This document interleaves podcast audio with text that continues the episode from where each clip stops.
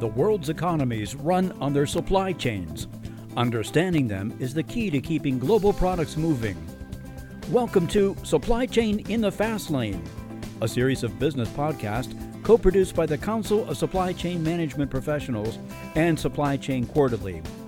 In this series of episodes, we explore the importance of finding and retaining labor in our supply chains.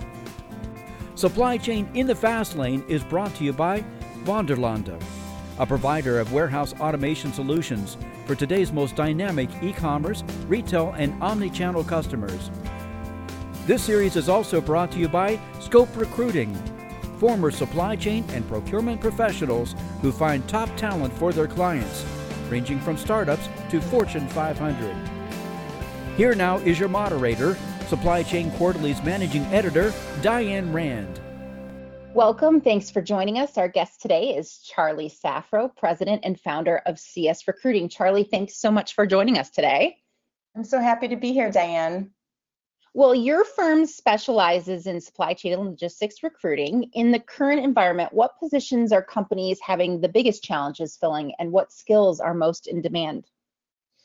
Great question. It is definitely a unique market right now, probably one of the most unique markets I've seen since I've recruited in this space almost 16 years. So um, I would say that right now, sales talent is very much in demand. We see a need for sales talent generally all 12 months of the year, but uh, a lot of companies really build up their operational teams Q1, Q2, and then they're ready to, to bring in the hunters to sell for the second half of the year and then do it again the next year. So sales talent um, across the board is very much in demand. Beyond that, I would say we're seeing some really unique niche positions more on the shipper side of the business. So these positions could be within the manufacturing, even procurement, distribution, transportation function, um, but they're generally specific to either a mode or a commodity um, where employers want to invest in a game changing hire that can come in and bring some value and really help them build out their area of expertise. So um, we're seeing roles like that at all levels, but I'd say manager and up is, is what's trending right now. So you are president and founder of a recruiting firm. So I found it intriguing that your presentation at CSCMP and Edge conference is titled "You Can't Recruit If You Can't Retain." Can you explain what you mean by this? Yeah, so it is interesting that we are recruiters, but we're different types of recruiters in the sense that we really focus on matchmaking the right person with the right company. And we're very focused on the human as part of the process. So I truly believe that in order to recruit well, you have to start with a solid retention strategy. And, you know, assuming a business is established, you've already got at least one employee that's where your recruiting tactics stem from. Um, having a culture, having a certain vibe and a way that you treat your employees internally is what it's about right now. Um, and so companies need to start by looking internally and seeing, you know, what are they offering to their current team members? Where do they fall short? Because at the end of the day, that all translates right back into their recruiting strategy and their recruiting tactics.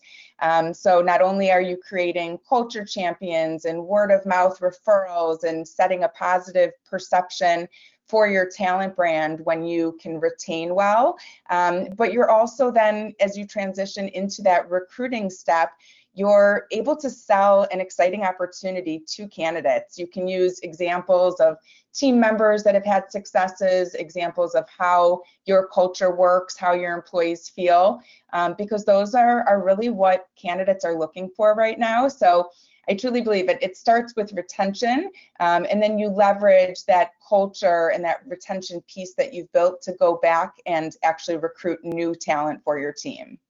Well, that absolutely makes sense because if you're going to be, you know, coming into a new job, you really want to feel like you belong, like this is a place for you, um, that it's going to be, you know, good. When you wake up in the morning, your alarm goes off, you want to go to work, you want to be exactly. with the people you with. So the culture definitely. So what are some of the most common reasons that supply chain managers leave a company? Is it mm, all about the money or what would you say are some of the the real game changers for people? What makes them leave? It's not all about the money anymore. Definitely, money has a factor. I can't deny that everybody works for money to support themselves and financial security. Um, so I kind of bucket money into the same category as benefits um, and maybe some additional, you know, incentives.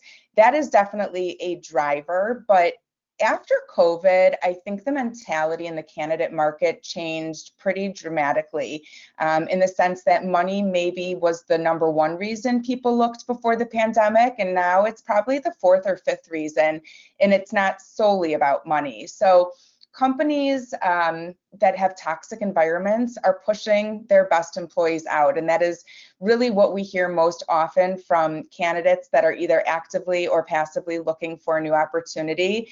Um, and a toxic environment can stem from a number of things. It's, you know, poor leadership, poor management, lack of recognition, um, you know, burning people out by not really understanding their capacity.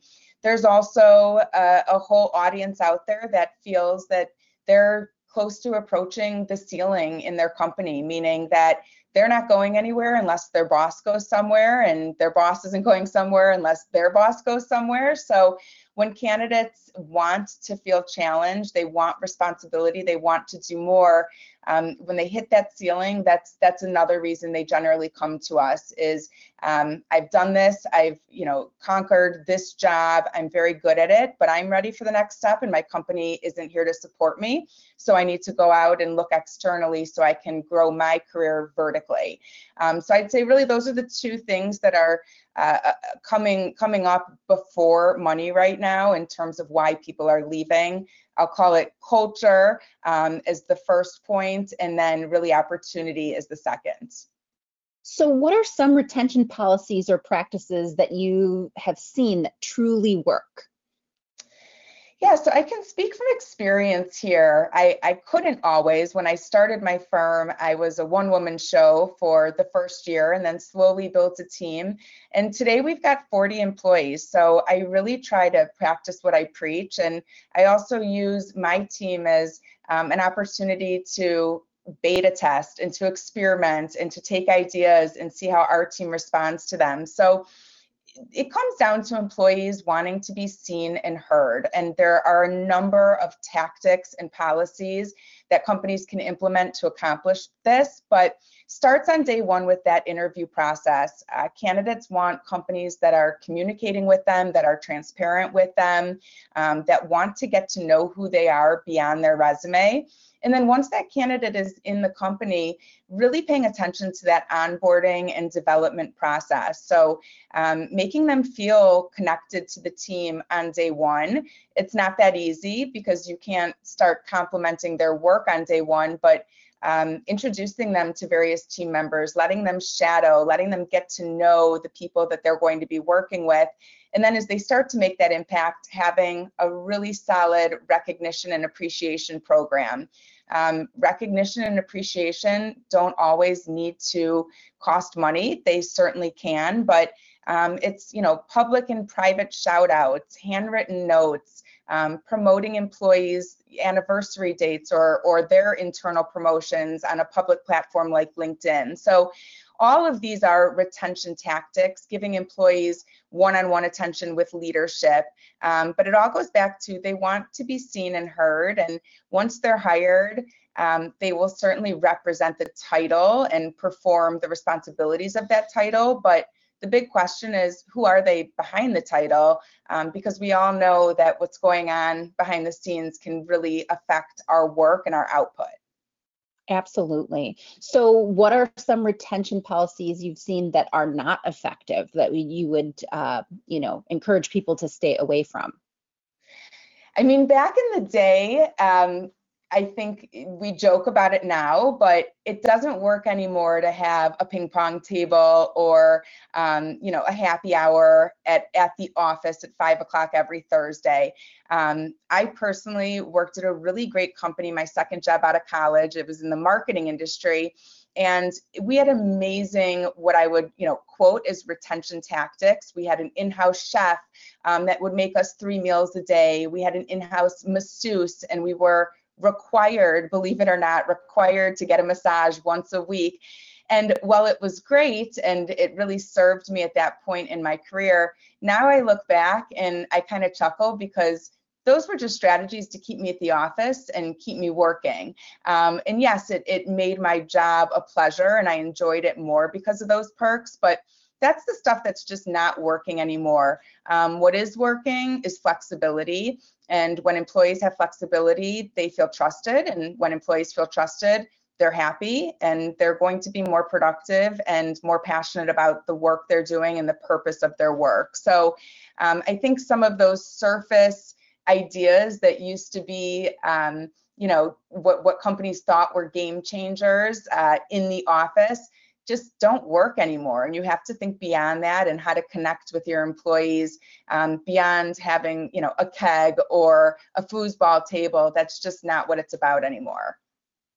Too funny. Well at least you have some good stories to share. Exactly.